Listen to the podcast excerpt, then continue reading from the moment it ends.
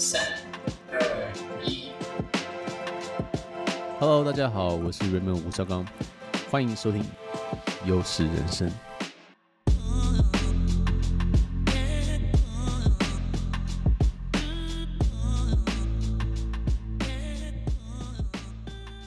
Hey everybody, welcome back 到优势人生的 Podcast，我是 Raymond 吴绍刚，今天是我们的第六集。那今天呢，我们会讲一下。加密货币的相关话题啊，所以也是我们的 B 一零三啊，加密货币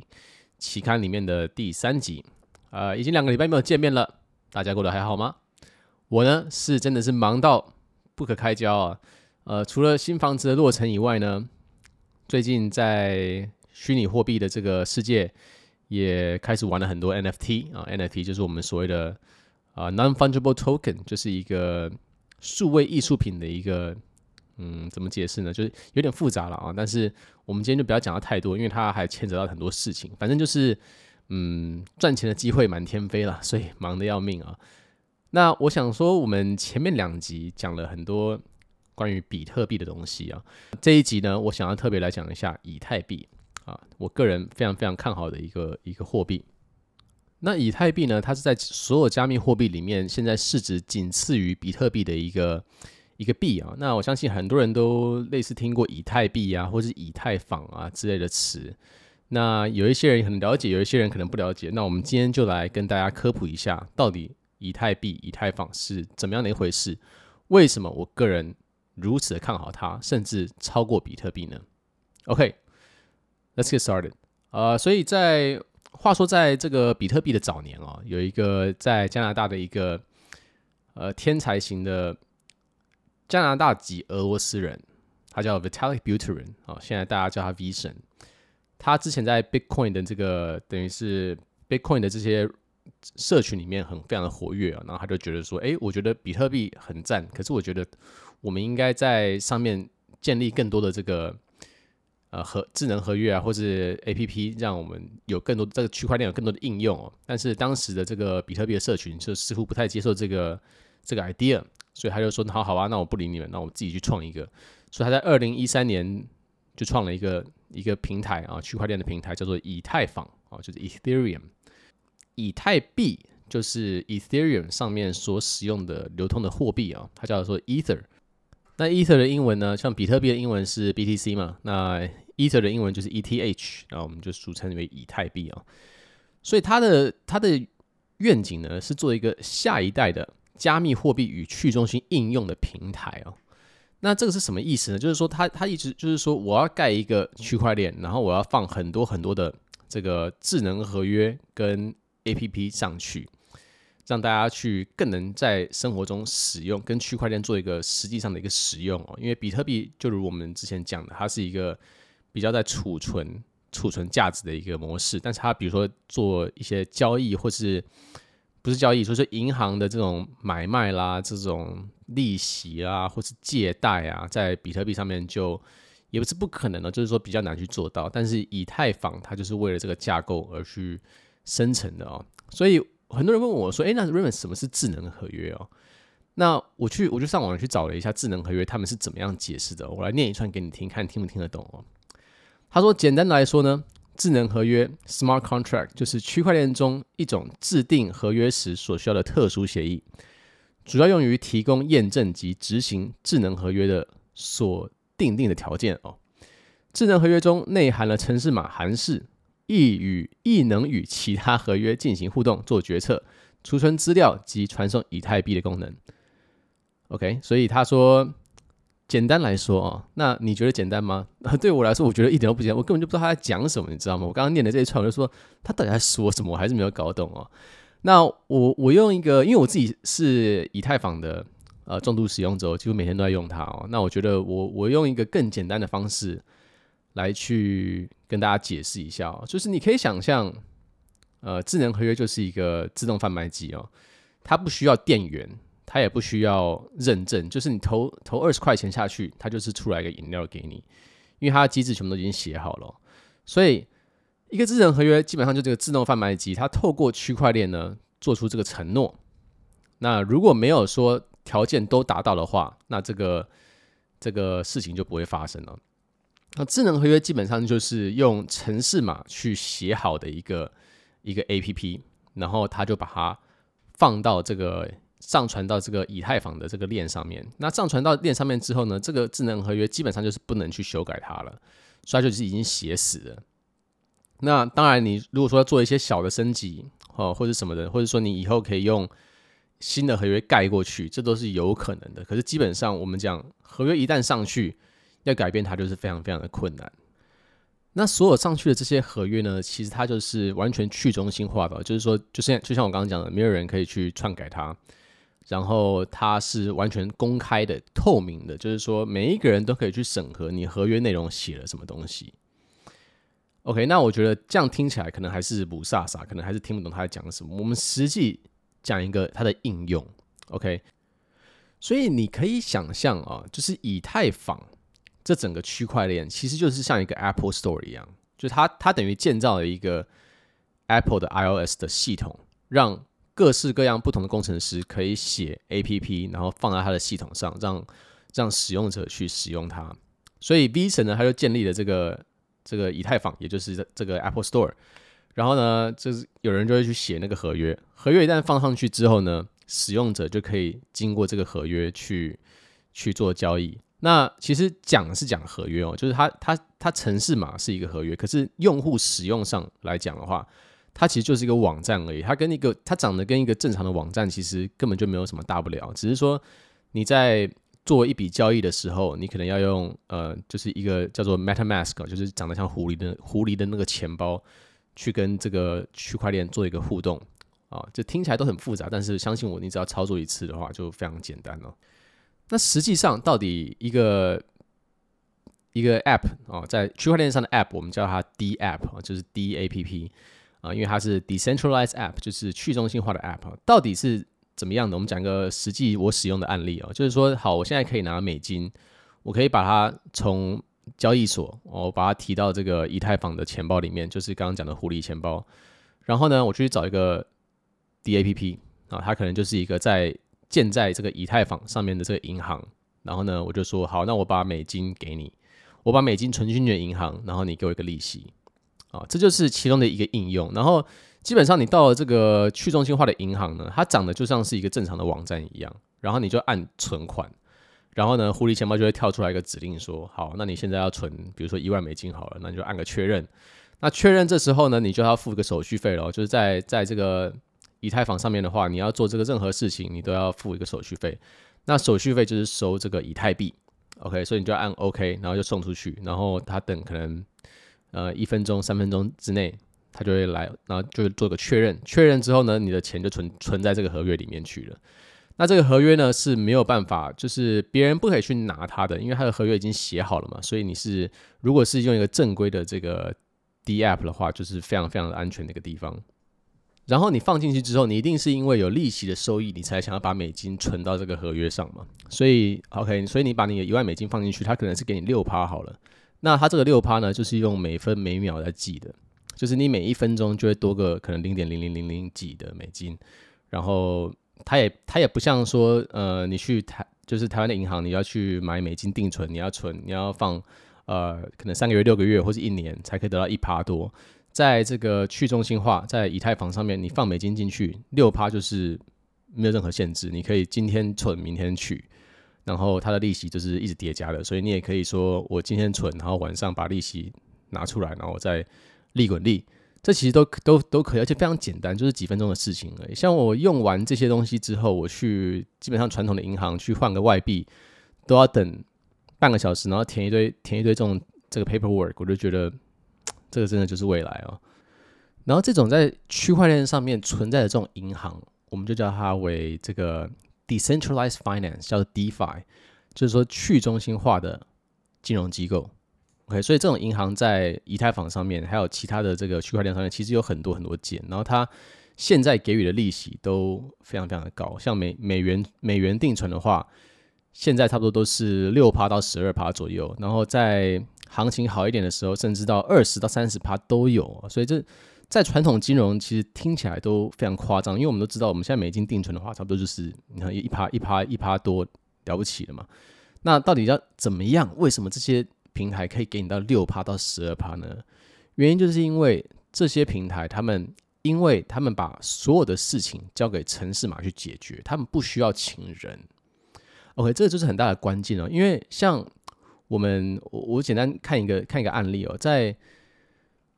呃以太坊上有一个很大的这个去中心化交易所。就是叫 Uniswap，它是这个独角独角这个独角马的这个交易所，它的总市值呢是一百五十亿美金。然后我对比了一下台湾的这个银行的市值啊，它中国信托呢差不多是在中信金整个中信金体系差不多是一百六十亿美金，所以他们两个其实差不多差不多的市值。那中信金的员工总共有两万七千人，Uniswap 有几个人呢？Uniswap 只有三十八个人，OK，that's、okay, 七百倍的员工数，然后做到一样的市值。那为什么可以这样子呢？就是因为去中心化的交易所，它不像一个银行，它不需要分店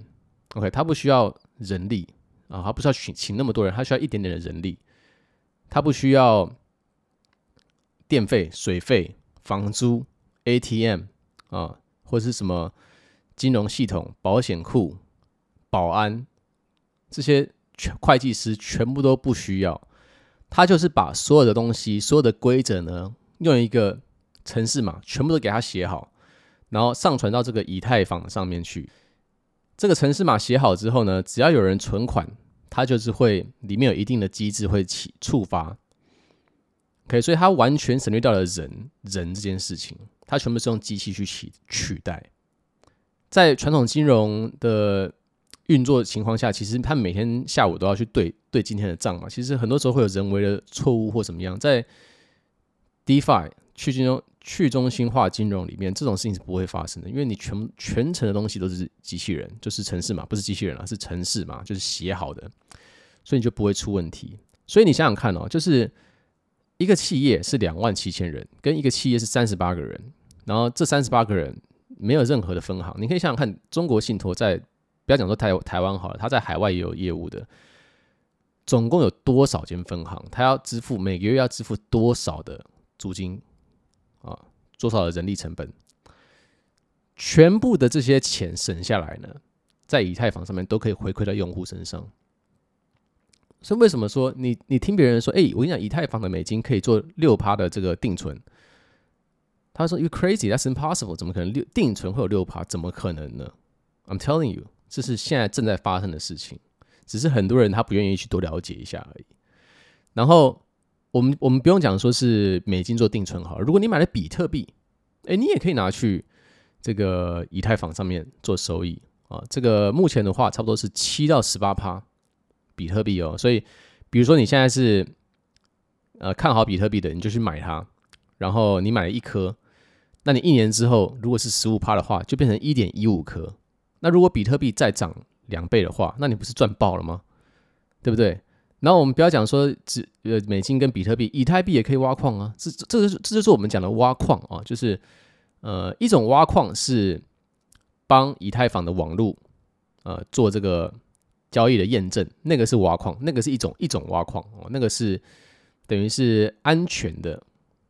就是让一个网络有安全的一个叫矿工，他们是真的要用电脑，然后装了这个十张显卡、九张显卡，然后去提供这个算力，让以太坊的网络，嗯，保持安全。这是一种挖矿。那我讲的这种 DeFi 的这种挖矿，就是去这种去这个网站上面，其实你讲挖矿，它根本就不是挖矿，它就是你把你的比特币存在这个合约里面，透过一个网站的形式存进去，然后呢，它就每天给你钱，就这么简单。OK，那我们刚刚讲美金跟比特币，其实以太币也可以啊。以太币你也有十几趴呀，对不对？而且如果你它还可以两个一起挖，就是我们所谓的流动性挖矿，就是说我比特币跟以太币配一个组合，我组起来，然后我丢进去这个这个 DApp 里面，我提供流动性给你，那你给我一个年化，这可能是二十三十趴一年。OK，所以大家听起来就觉得说跟传统金融比起来非常夸张，但是这现实中就在发生中。那简单讲一下什么是流动性挖矿啊？基本上就是说，我现在开一间交易所了，然后我没有钱，我没有流动性可以有这么多的币让你们换来换去了。那那不如你们就把你的币存在我这里好了，然后这样子的话，我就有流动性，然后我拿到了手续费我就分给你们。OK，这就是一种流动性挖矿。那其实流动性挖矿，呃，操作起来有一点点复杂了。我建议，如果你们真的很有兴趣的话，你可以先去币安啊，币安的交易所里面，他们也有流动性挖矿，你可以上 YouTube 找一下，那就简单很多。你可以从那边开始啊。当然，我们今天的重点就是在讲以太币是什么，但我们刚刚讲一讲又扯远，扯到 DeFi 去了，所以我们还是回到以太币。为什么这东这东西这个币为什么我这么看好看好它啊？就是因为除了我刚刚讲的，就是把银行。盖在这个以太坊上面以外，你还有很多很多无限量的事情可以去做，哦包括呃最近很流行的 NFT，就是我把美术啊艺术品我放到这个以太坊上面，然后我用一个代币呢去绑定它，那它就不能成为就没有盗版这回事了。所以最近呃也有很多国际的这个知名的拍卖拍卖的这个 house，Sotheby's 跟 Christie's，他们就在拍卖呃所谓 NFT 的艺术品，所以它也可以。运用到艺术品这一块啊，然后把它这个区块链化，那也可以做房地产，房地产也可以做成区块链化。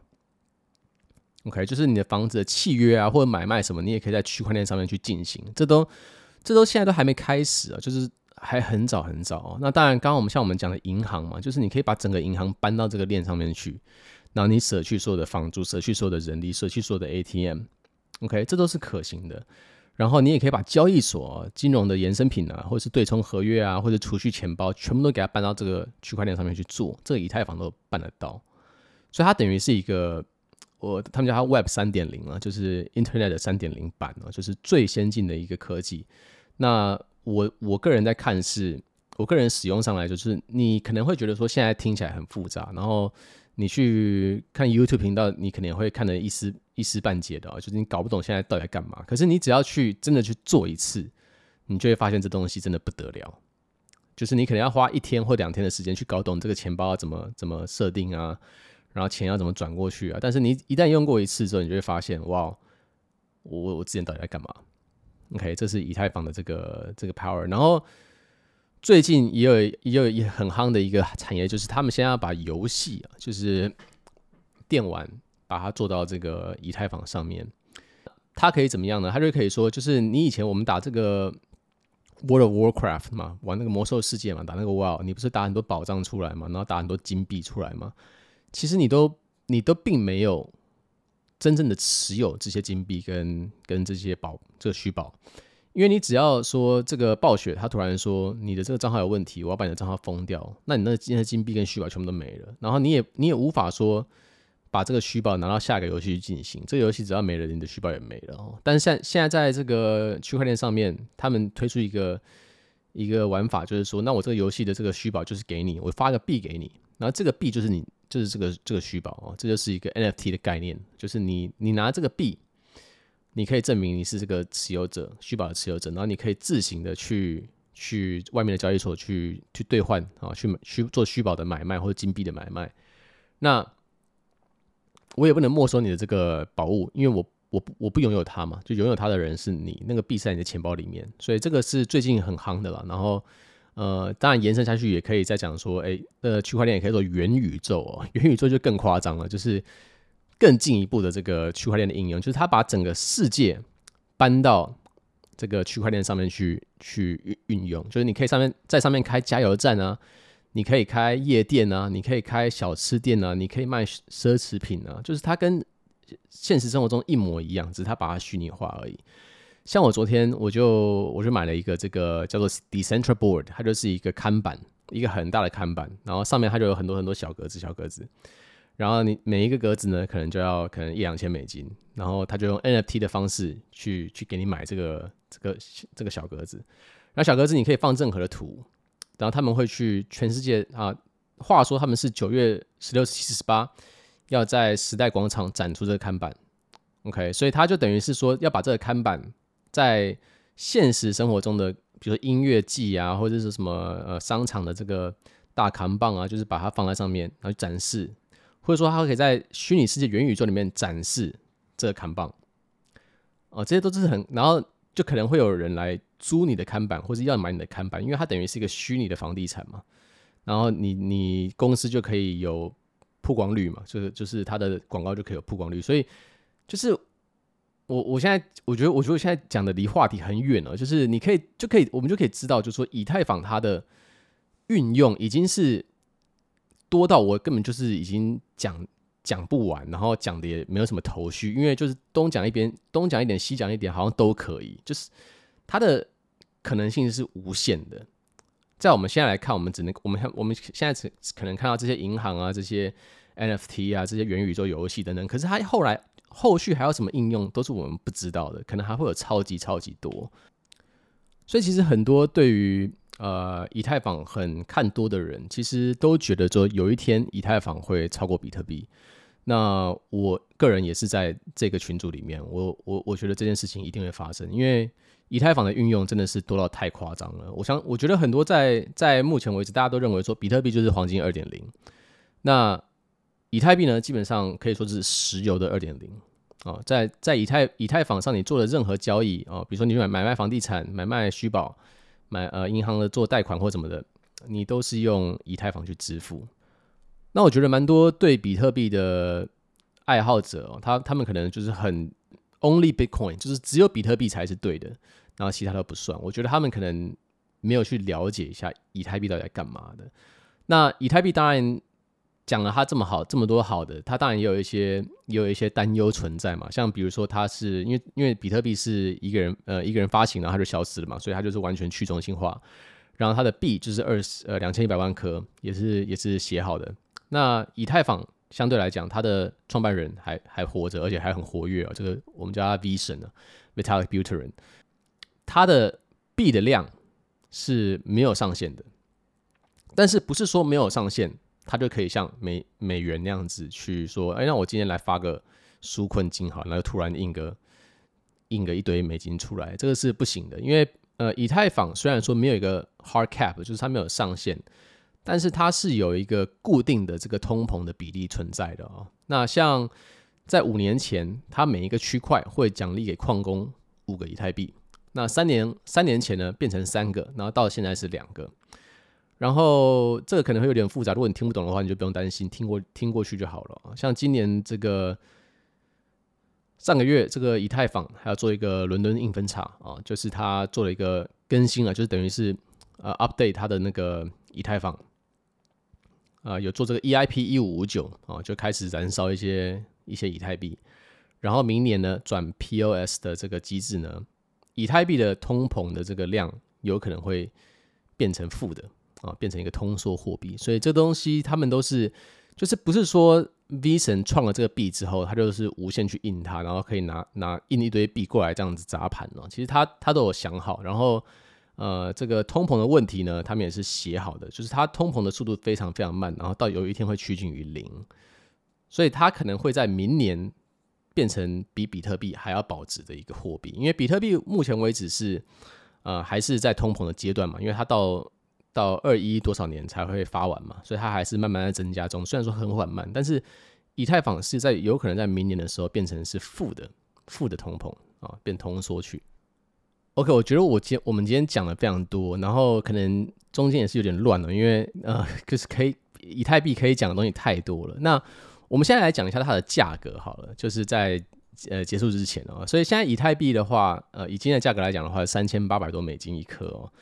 那到底现在能进场吗？还是不能进场吗？哦，在我讲之前呢，我必须说，嗯，这个节目的所有内容呢，都不是金融建议哦，我不是一个专业的金融投资人。呃，建议者，所以如果你要投资加密货币的话，你请自己做好自己的研究哦。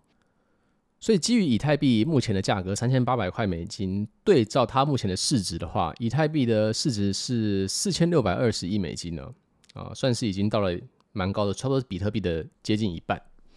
OK，那我们来看看它它想要取代的东西是什么？其实我们什么都其他的产业都不用讲，我们光讲。银行体系这样子，你就可以有一个 feel 了。所以全球的银行体系总共市值是八兆美元。OK，所以对比以太币现在的现在的这个市值来看的话，四百六十二除以八千是不到百分之五。我们现在以太币的市值不到全球金融体系的百分之五。OK，那我们现在还没有加进去艺术圈，全世界的艺术交易是多少？OK，那我们有没有加进去房地产？全世界的房地产交易是多少？全世界的游戏的这个交易啊，市值是多少？然后元宇宙的这个市值有多少？如果全部加进去的话，比特币现在我个人认为还非常非常糟。啊，我也去看了一下，就是说以太币总共目前有一亿六千八百万个地址啊，就是呃不一样的地址，就是钱包地址。那通常来讲，有在玩以太币、以太坊的人，其实都会不止有一个钱包，所以我们不能说这是一亿六千八百万个人。我猜实际的这个用户数可能只有，我想想看哦，可能只有七千万左右。我我预估了，我随便抓个数字啊，七千万除以目前的人口的话，是还不到百分之一。所以虽然说，就像比特币一样，你嗯，我觉得。在加密货币里面，你很难去说一个价钱是贵还是便宜啊。以以呃，比特币一颗是五万，我感觉好贵哦。以太币一颗是三千八，哎，感觉比较便宜。可是因为还是还是很贵，因为一颗要十万台币以上。但是通常来讲，在加密货币，我学到一个很重要的课，就是你要以